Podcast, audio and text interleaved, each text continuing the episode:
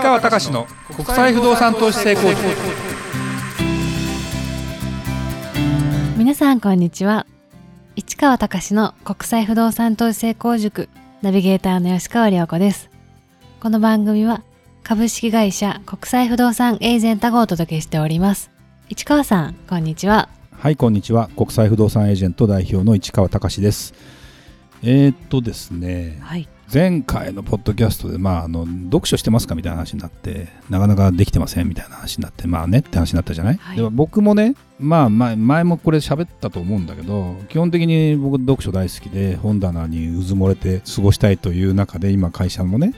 本棚は結構私が買った本でうずもれたりしてるんだけど、すごい量ですよね、うん、でね、なかなかでも最近本屋に行ったりする機会も減ったりして、で Amazon の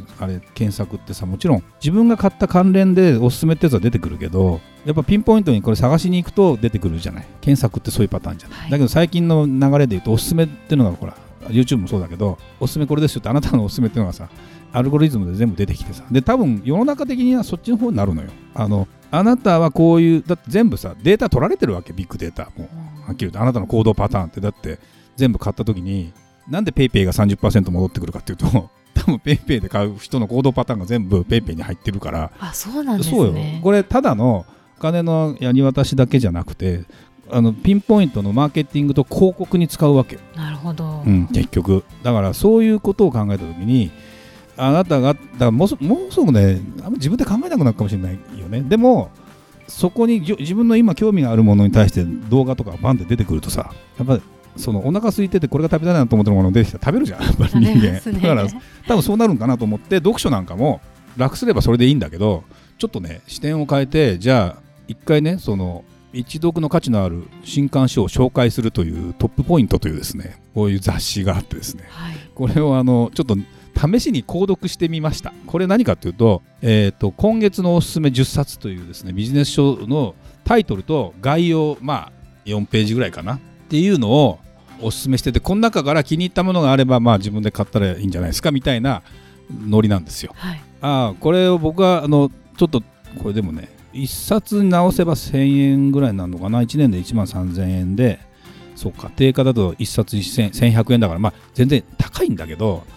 その情報整理して、こういうものってなかなか本屋行かないと出てこないじゃん、自分の頭の中にないものを探すという概念で考えたら、すごくある意味ヒントあるじゃない。でほら、例えば思ってみなかったのに、こんなの自分で買おうと思っていなかったのに、こんな色の服買っちゃったとかさ、たまにあったりするのって出会いだったりするじゃん。だけどそれって現物見に行かなきゃできないじゃない。でそれを、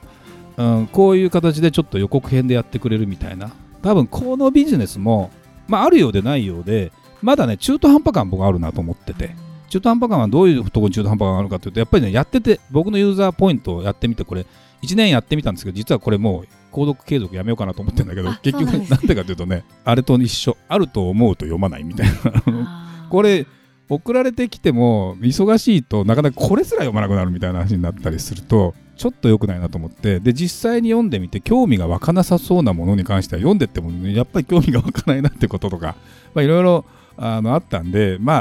お試しという意味ですごく良かったし、皆さん気づいたらやってみたらいいんじゃないかなと思うし、これを僕的に言うと、これをどうやって今度じゃあビジネスに生かす、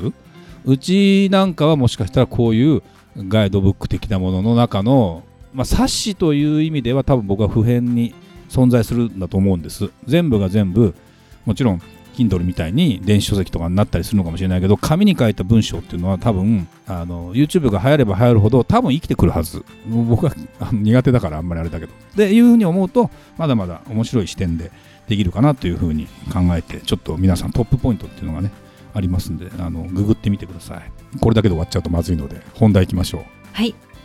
2022年夏、コストコジャパン本社が木更津金田地区に移転。市川隆も大好きなアクアライン木更津エリアはびっくりというテーマですが、市川さんお願いいたします。コストコって知ってますよね、はい、でも実は僕コストコって、メンバーになったこともなかったし、実は今回なったのね。あ、そうなんですね。そう、会社でちょっと木更津あたりを注目してるんです。実はなんでかっていうと、アクアライン渡った瞬間に家がいっぱい建ってて、あれってここ人口増えててすごいぞここっていう状態になってるわけ。そこのでもフックとなってるのが僕の大好きなアウトレットですよ。アウトレットオタクだからね私。アウトレットとそのアクアライン挟んで反対側にコストコの木更津店ができたので、川崎にもともとコストコのジャパンの本社があるんだけど、これが移転してくるので、土地を結構な土地を十何億でコストコが買って、そこを開拓して、その周辺はまた不動産会社とかが買って住宅になる。で今はアクアラインの左側、東京から行って渡ったところの左側の方の金田東地区っていうのかなの方がものすごくやっぱり発展し始めてて、あれよね、タマホームのもう営業所がドッカーンってあって、そこにもう住宅展示場じゃないのにモデルハウスがポンって建ってる。でその他のメーカーも建ってたりするってことは、家がどんどん建つってことですよ。で土地代はね、もしかしたらいいとこはもう30万台とかなってるかもしれないけど、坂上忍がさ、家を探すっていう番組あったじゃない、はい、あれ結局買ったのはこのエリアなんですよ彼。ちょっと微妙にもうちょっと袖ヶ浦駅寄りになるんだけど、袖ヶ浦駅っていうのがもう行ってみたらものすごくびっくりぐらい変わってて、で木更津駅は全然実は申し訳ないけどっていう状態に今なってるんだけど、木更津のこの金田エリアっていうのがとにかく注目してて、人口もものすごく増えててっていうのが、東京だってアクアラインさえ渡ればむっちゃ近いわけですよ木更津。これがね、もちろん僕は車社会でいろんなこと、もちろんそう電車通ってないんだけども、車社会なんで絶対的な優位性っていうところでいけば多少弱いんだけども、圧倒的な近さ。なんで私木更津のアウトレットに行くかっていうと、冷静に考えたらアウトレット一番近いの木更津なのよ。微妙に越谷とかもうちのところだったらあるんだけど、でも結局高速乗ってなんだかんだで空いてさえすれば40分かかんない、30分そこそこで行っちゃうっていうのって入間とかいろいろあるんだけども、で結構なんだろうな、やっぱりやり方がうまいというか。でコストコも実は行ってみたわけだから、ガソリンスタンドが隣にやっぱあって、コストコの会員さんだとガソリンがやっぱり安い。これはね入れるよね。で、年会費4000いくらかかるわけだけど、でこれは更新毎年お金払わなきゃいけないんですよ。でもなんだろうな、やっぱ楽しみが行って買う、中入ってたけど驚きがびっくり。割と僕そんな大量で買えないよとか思いながら、ロールパンみたいなやつあるじゃん、ホテルパンっての、はい、あれ36個で500円しないぐらいですよとかっていうこととかで、それが味が悪くないのよ。買ったんですか。買った。いいですね。あとケーキとかで、プライベートブランド、その時にプライベートブランドとかのゴルフの、パターとか見て、うわプライベートブランドとかいろいろコストコの宣伝するわけじゃないんだけど、でそれがねやっぱり川崎から木更津に移ろうとしてる。まだ土地がある、まだ土地がそこそこ安い。でやっぱね、僕ねゴルフやる人間からするとね、木更津のあたりっていっぱいゴルフ場あるから、で割といいゴルフ場いっぱいあるから本当に行きたいんだけど、帰りの渋滞が嫌だから、アクアラインを渡らないでと思うと、これはタラレバの話で私の、妄想だと思ってほしいんだけど、例えば夏は軽井沢に別荘があって、冬とかは逆に木更津に、冬とかっていうか木更津にも別荘があれば、軽井沢冬は行けないからと思うと、週末過ごしてそこに別に東京に帰んなくていいと思うと、すごいもう全然ライフスタイル変わるんだよね。で別に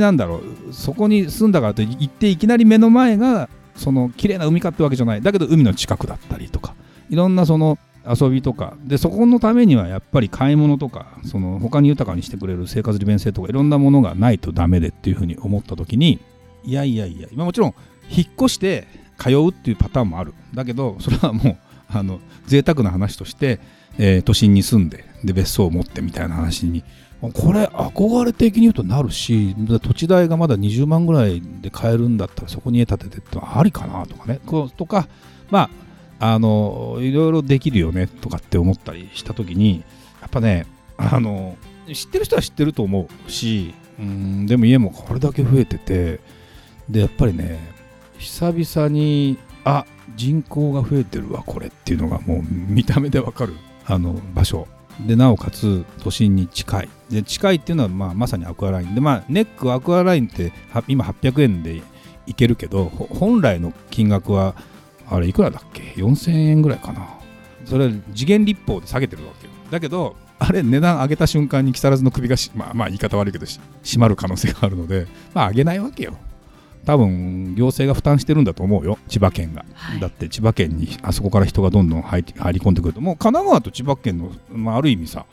境がないと言っちゃ悪いけど、川崎側からこっち側に渡ればもう木更津なんだけどっていうのって、同じ感覚で行けるわけだから。でもどうしてもやっぱり帰りの日曜日の3時以降の渋滞がもう激しいから、そこのプレッシャーがものすごくあるんだけど、それを解消できたりすると、まあテレワークだし、そうか週末過ごして、で月曜日とかに帰ればいいじゃんとかっていうふうに思ったりすると、やっぱりね、こんなに遠くは行けないよ人間。そうですよね。そう、まあもっとやる人はそれなりに遠くに行くんかもしれないけど、それなりの数を追っていこうと思うと、なんていうのかな、そんな人たちがいっぱい集まってくるかなと思うと、やっぱりそこそこ絶対距離が近いところで、なおかつ安心なところ、例えば地震が来た時の災害の問題で、これある、まあ、マツコの番組でやったのが、16号線沿いは結構地盤いいよっていうのをやってて、でそれ木更津だったり印西牧之原とかあっちの千葉ニュータウンだったりで、確かに千葉ニュータウンも行ってみたんだけど、データセンターとか会社がどんどん移転してて、まだね田舎っぽいわけなんだけど、もしかしたら変わるかなっていう気がする。でこれはね、まあ言い方悪いけど、何かの災害が起きたら一発でクローズアップされるんですよ。だから災害っていうのはね、起きる可能性はあるね。特に可能性十分あるなと思うと、余裕のない人はなかなか難しいと思うけど、余裕のある人はそういう形で分散で不動産持てたりするっていうのはあるなっていうふうに思ったりする中で言うと、東京の周辺っていうふうに考えた時に、いろんな要素を考えると全然ありだね、木更津ね。でそれは目に見えて変わろうとしているのが分かる。でも実際にその土地を落としてどのくらい時間かけてやってるかっていうと、まだそんな10年も前からやったわけじゃないと思うと、結構あっという間に変わったりするなというふうに思うと、だから相模市のもすごいなと思った。確かにあれだってアクアラインで渡っていけばもうさ、フジテレビなんかすぐじゃんという言い方悪いけどさ、まあそうですね、まあもう番組降りるって言ってるからあれなんだけど、そこに住んで通うってこともやろうと思えば十分できるなという気はするので、年から年中渋滞してるわけじゃないからね。だからそこの問題をうまくやればですね、やっぱり絶対距離が近いっていうのは大きいね、って思うと、ぜひね、木更津ツアーっていうのをちょっと、木更津の不動産を視察しましょうっていうツアーっていうのをやろうかなというふうに思ってます。ただ具体的にどうやってやるかっていうのを今検討中なので、ちょうどこれが流れる頃に、具体案が出せればいいんだけど、まあでもこれ聞いて興味を持った方がですね、まあうちの鈴木学さんにですね、まあ詳しい、よく知ってるというか、彼も注目してるので、ぜひ聞いてみてくださいというところで、もっと本当は話したいんだけど、とりあえず薄っぺらく情報だけ話をしました。はい、ありがとうございました。それではまた次回お会いしましょう。